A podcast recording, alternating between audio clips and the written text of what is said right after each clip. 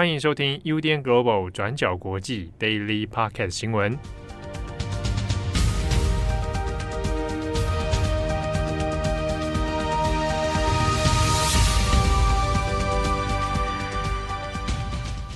Hello，大家好，欢迎收听 UDN Global 转角国际 Daily Podcast 新闻。我是编辑七号，我是编辑慧仪。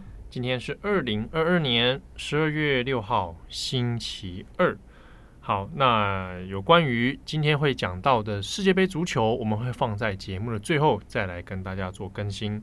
前面呢，我们先来讲几则国际新闻哦。第一个，我们先来看一下乌克兰。我们算到十二月五号星期一的话，那这是俄罗斯入侵乌克兰的第两百八十五天，好，那也快要进入到第三百天了哦。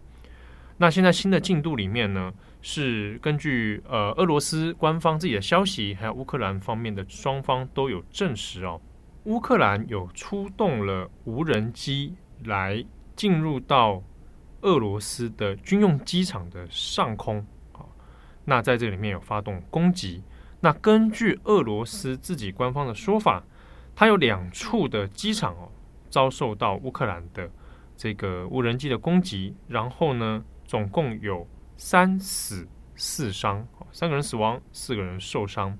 另外有两架俄罗斯的军机，那它因为在这个爆炸之后呢，有受到这个碎片的这个冲击哦，所以两架军机是有轻微的损伤的情况。这是俄罗斯官方的说法。那乌克兰方面呢，后来也有做了一个间接的证实哦，就是的确有一个乌。乌军的所属是乌军的无人机，那是从乌克兰的境内来出发，啊，然后呢进入到这个俄军的基地啊。那因为无人机的飞行距离可能没有那么远，那我们根据现在新闻所看到的呢，这个被攻击到的这个机场哦，大概是在俄乌俄边境大概几百公里哦，五百到七百公里左右的地区。那单以无人机的飞行距离的话，没有那么长。那中间呢，也很有可能是在接近到边境的地方的时候，再由乌克兰军的其他的特种部队，啊，那再来做协助，啊，那来攻击这个当地的目标。那这一次这个证实之后呢，那这是乌俄开战以来哦，现在已经是两百八十五天了。那这是第一次乌克兰对于俄国。能够做出这样长程的攻击，而且深入到俄罗斯这边的基地哦，所以在乌俄战争的情势上面，的确有出现了很大的变化。好，那事情证实之后呢，俄国也后来对乌克兰展开了反击，好，那就对乌克兰的全境哦，境内就发动了一波飞弹的空袭，那特别在这个首都的基辅哦，那也有发出了很多的空袭警报。那根据乌克兰泽伦斯基的说法，在五号的时候呢，总计哦有七十发的飞弹哦，那袭攻击到这个乌克兰这边。那目前已经知道有四个人死亡。不过泽恩斯基也说呢，这个攻击来的七十枚飞弹哦，那有六十枚是被乌克兰的防空系统成功的拦截下来。那这个拦截的这个效能哦，那七十枚啊拦截掉六十。那这是乌克兰自己呢，呃，在这个战争里面最佳的一次记录哦。不过也与此同时哦，我们也跟大家讲一下，就是近期其实呢，联合国的人权事务委员会那也有正在派员在乌克兰做调查，哦，那也有做一些探访。那也就在这个十二月五号啊，昨天星期一的时候呢，刚好也是有一个啊联合国人权事务的高级专员，那他也抵达了乌克兰。在做四天的访问，那昨天这个时间里点里面，他也因为空袭警报的关系，有也紧急的去做避难啊。那他也同时也有向记者表示说啊，那现在基辅的状况的确，他的危机并没有完全解除哦。好，那这一次的事情证实之后，那可能有几个点啊需要考虑的，需要再做观察。一个是西方国家，还要包含北约的盟友啊，对于提供武器这件事情啊，那当然我们也看到了。这个对于乌克兰产生的这个效用啊，它的效能其实非常的好。那乌克兰也的确运用的非常的好哦。好，但是呢，未来是不是要持续再提供更多的武器？那这样子提供是不是会导致说，哎，乌克兰真的会来做更进一步的深入攻击，而让整个战事又在扩大？好，那这个是西方现在比较烦恼的一个事情哦。那我们也看到，先前我们上个礼拜有讲到说，像法国跟美国之间也有在希望能够做一些斡旋啊，是不是能够让乌俄之间能够用谈判的方式来解决，而避免战争的扩大？但是呢，站在乌克兰立场，就会觉得那这件事情是不是意味着要牺牲乌克兰自己的利益啊，或者是要让乌克兰被迫妥协，那来？跟俄罗斯谈判啊，那这是乌克兰所不能接受的。好，那另一方面，我们也看是俄罗斯的军事威胁的问题。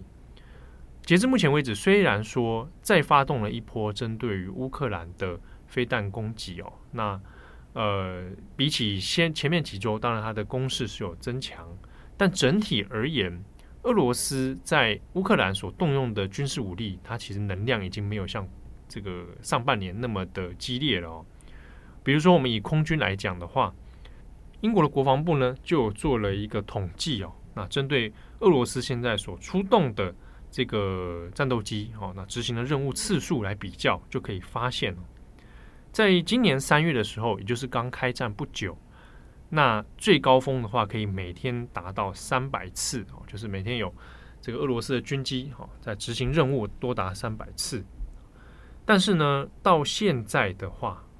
每天执行的次数呢，差不多就是在十几次左右啊，那甚至可能就数十次啊，那所以它的比率是急剧的下降的。那也表示说，俄罗斯能够动用的，包含是空中的武力哈，或者地面的武力，那都有很显著的减少啊。那这个是目前我们已经知道的一些状况。但是呢，是不是意味着说，那乌克兰之后有机会可以再进一步发动攻击，好夺回失土？那夺回失土之后，是不是下一个目标要往克里米亚？那这个后续还可以再做观察。好，那我们另外一边来看一下中国的新闻。今天十二月六号，那是中国的前领导人江泽民在今天呢，中国共产党啊，那全国也举办了一个追悼大会。那在以北京啊为中心举办了一个追悼大会。那我们在昨天的时候，其实就已经有看到相关的照片出来哦。包含习近平本人啊，那几个中国的这个领导人都有出面哦，那来出席这个大会的前面的仪式。那也看到了胡锦涛啊，本人他也有出现啊。那这个是在六号的时候来举行追悼啊。那全国呢，当然还是有很多的网站或者是呃，像之前看到的，我们有讲到淘宝啊啊，那几个网站它都还是持续在做首页黑白化的这个哀悼。那与此同时，当然因为防疫的关系，哈，那我们也讲到了，现在整体而言，包括北京，它的政策是相对还是宽松的。对，我们接着也要讲中国的这个呃防疫放宽规定。那路透社在五号的时候就有一篇独家的报道，指出根据两位知情人士的说法，中国最早有可能会是在星期三，也就是十二月七号的时候宣布十项新的管理措施。那包括中国最快可能会在明年一月的时候，把新冠病毒的管理级别从现在最高级别的甲类传染病降级到乙类传染病。但除此之外，其他具体的管理措施目前是还没有更多的这个细节透露的。那根据这篇路透社的报道，那就指出这十个新的管理措施呢，是为了要补充刚刚在十一月公布的。二十项防疫优化措施，那这个二十项防疫优化措施，其实是在十一月十一号的时候公布，基本上就是放宽中国的防疫规定，包括缩短入境啊，还有跟密切接触者的隔离天数等等。那这一些优化措施，在当时候也被视为是中国疫情爆发三年以来最大的一个防疫放宽规定。但是后来，接下来的半个月，我们也知道事态的发展，像是十一月二十四号乌鲁木齐的大火之后，中国多个地区都爆发抗议。那在过去的一个星期之内，中国多地的政府也开始放宽防控的措施。那但具体而言，是不是真的明天就会公布十项新的管理措施？那官方是不是还会真的坚定不移贯彻动态清零总方针？这些细节我们也会持续在留意。好的，那下则新闻我们稍微看一个比较轻松一点的，嗯、就是年度的这个每一年都会选一个牛津词典啊。然后就 每一年选什么牛津词典？啊，不是啦，刚刚讲语无伦次啊。牛津词典每一年会选出年度代表字。年度代表字，哦，我在讲什么东西？对，难怪我刚刚看你眼神怪怪。啊，每一年呢都会有牛津词典要选一个可能当年的流行语啦，代表词啊，嗯，啊，那去年大家还记得吗？二零二一年的代表词，去年是 VAX 嘛，V A X，对。今年度的词也出现了。今年度的年度代表字是 Goblin Mode。我这边安全起见，来我来播给大家听啊，怎么念啊？Goblin。它的那个字是 G O B L I N。Goblin Mode。Goblin Mode。哥布林模式啊。对，中文直接翻译是哥布林模式啦。但如果你看到今天其他中文媒体的翻译，也有说呃摆烂模式或者是躺平模式。嗯嗯。这个这个翻译的部分我，我我等下我们先讲 Goblin Mode 是什么。那翻译部分，哦，我有点意见，所以 所以我等一下来再再来补充。好，可以。反正哥布林，如果大家真的上 Google 搜索的话，你会看到它会出现一个呃类似小妖怪或者是小妖精的一个小鬼怪。对对对的一个形象啦，它是一种传说中的类人生物。那一般来说都有一个很长的尖尖的耳朵，然后也有鹰钩鼻、金鱼眼等等这样子的一个形象。嗯，哦，比如说好了，有看过《哈利波特》吗？嗯，《哈利波特》里面那个古灵阁那个银行啊，造型上面是那个样子，嗯嗯嗯，嗯，小小只的，然后鼻子大大尖尖，耳朵也尖尖这样子。好，Goblin Mode 的这个定义呢，我们来看一下，它的意思是说。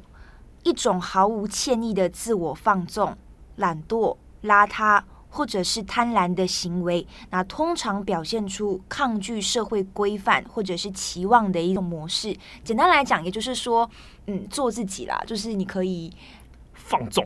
对对对，类似这样子的一个意思，不完全是一个消极的一个状态。对，好，看起来就是呃，突破社会的框架，嗯，啊，然后去做自己，然后去享乐或者。做自己想干的事情。对，那今年呢，其实不只有 Goblin Model，它其实还有其他两个字是一起来竞争的，像是呃，另外一个字是 Metaverse，还有另外一个是 Hashtag I Stand With。那这三个年度代表字呢，牛津大学的出版社它就开放给全世界超过三十四万的英语母语人士来投票。那最后呢？GLOBL Mode 是获得压倒性的胜利哦。那一共是有三十一万。八千九百五十六人选择这一个词语，那是占总投票数的百分之九十三。所以可以看到，Goblin Mode 可能是这一年来最可以引起所有人共鸣的一个字。那其实呢，这个字 Goblin Mode 它最早是在二零零九年第一次出现在 Twitter 上面，后来它在抖音、TikTok 上面也是很常被当成 Hashtag 使用。那怎么使用呢？因为在抖音上面它会有很多呃。漂亮女生的影片，那这些影片呢，基本上就会呃鼓励女生来做最好的自己。例如说，你要早起起来运动啊，你要有一个完整的护肤的流程啊，你要喝果汁，要喝有机饮料等等。所以 Hashtag Goblin Mode 有点像是来反击这样子的一个现象，也就是说叫女生做自己。所以在 TikTok 上面，它是有一个这样子的一个意思。所以它反击那一些看起来很正向。很精实的生活，对对对，有点来回应这样子的一个状态吧。然后我就软烂，对，啊、你这边烂。你你早上那边跑步 啊，吃那个无麸质的食物啊，我就躺在沙发上吃洋芋片。对，我就继续睡，类似这样子的一个意思，啊 okay, 有点放纵的意思啊。对，但是呢，牛津大学出版社他就指出一个现象，这个词它是突然的，在今年二月在社群媒体上面爆红。那其中可能的一个解释原因是，那今年其实各国都已经陆续放宽他们的防疫规定了嘛，人们照理来说是可以开始频繁的走出家门，那恢复所谓的正常生活 （normal life）。现在人们选出 “global mode” 这个词突然爆红，可能也反映了有些人他可能是抗拒回到所谓的呃正常日常生活的，那或者也可以是说，呃，我们反抗在社交媒体上面那些根本不可能达到的审美标准或者是生活方式，那可能有这样子的一个解释原因。嗯，看起来其实是整体来说是对社会压力的反弹嘛。对对对，哦，就是当大家形成某一种趋势的时候，那可能违逆我的天性。啊，比如说像哎，精实的健康生活，嗯，哦、啊，那个需要很多，那是需要管理跟训练。不是有很多精致女孩或者是精致男孩，你应该要知道的十件事哦，no no no，那我最受不了。对，那那有人可能就会觉得，那好像是主流价值观在在这边 形成一种压力啊，那、嗯、我就要当个哥布林。我觉得简单来说，就是接受你自己的状态啦。对。不过看起来 Goblin Mode，我看了一下它一些定义解释，它的确是有一点点带一点反反动啊。嗯，就是说我我我我可以这样去做，呃，一种放纵，或者是我就要做自己，对啊。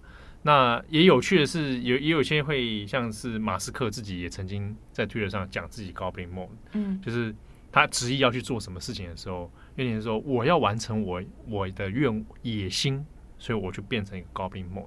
我不管你们大家怎么想，我就是要去做某件事，那也蛮像他的，他就 他就一个 Goblin，对。但之前我看到那个这个 Goblin Mode 的时候，我后来看到他翻译被台湾翻译成躺平，嗯嗯，我觉得这个是有点会误导了。直觉其实会联想到中国的这个意思，对对对对，对对对，因为躺平这个字应该是二零二一年从中国开始出现哦。那主要也是真的是对于中国社会的这个高度劳力密集啊，然后内卷。内卷化啦，哈，然后呃，大家对于未来其实没有什么太大的期盼跟希望，那躺平就变成那好算了，我不努力了啦，一个比较消极的一种模式吧，对，啊、对对对，不想结婚啊，哦，不谈恋爱了，然后不也不要努力了，大家就躺在那里躺平就好。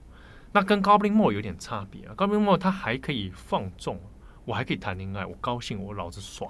贪婪，它其实也有一个这样子的一个对对对对，我我有我我发了我的欲望去去做，然后我不用去 care 那个社会的压力或者价值观等等哦。那跟躺平其实是是不大一样的，所以翻成躺平模式的话会，会会误会啦。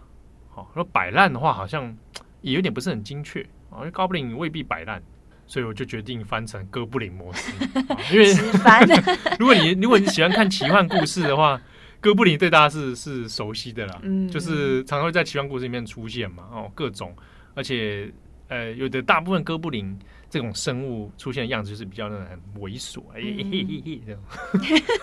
然后在那边做一件很猥琐卑鄙的事情，那也很贪婪，嗯，比如说喜欢财宝，哎，像哈利波特比较不一样，哈利波特里面那些那些银行哥布林看起来是很认真的，可是他们你们。如果你记得情节的话，里面他们会有辨认那个珠宝的能力，好，那个也跟哥布林的那个一些传说可能是有一些关系。他在很多游戏里面有被使用，他的那个角色。对对对对，对对对，常常都拿来被痛殴的那种。好，那这是牛津新选的词。嗯、那原则上，我今天应该会写一篇这个啦。你很有兴趣啊？我看你眼神在发光。不是，我就觉得要好好解释一下 Goblin 知道你是什么东西，大家可以期待一下。好。OK，那最后我们稍微讲一下世界杯。昨天这个五号，哎，其实是凌晨啊，哈，这个日本对克罗埃西亚啊，那日本呢，他的惊奇之旅在这一次世界杯就止步了啊，在十六强止步，最后是败给了克罗埃西亚。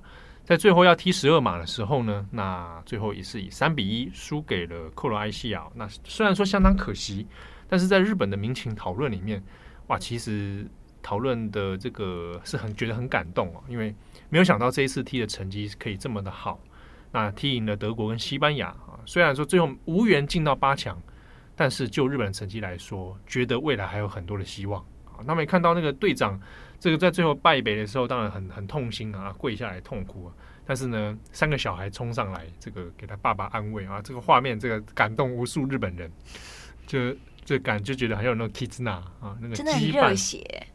对啊，然后你看，小孩又可以象征未来嘛，好，所以很多日本人讨论说，哇，这次真的没关系，希望可以影响更多未来的，也许有未来有孩子想当足球选手，好，就像现在的这些选手们，童年的时候也是因为一些什么契机，然后去成为这个选手啊，今天能够站上世界的舞台，这样，哇，非常日式的这个感动故事。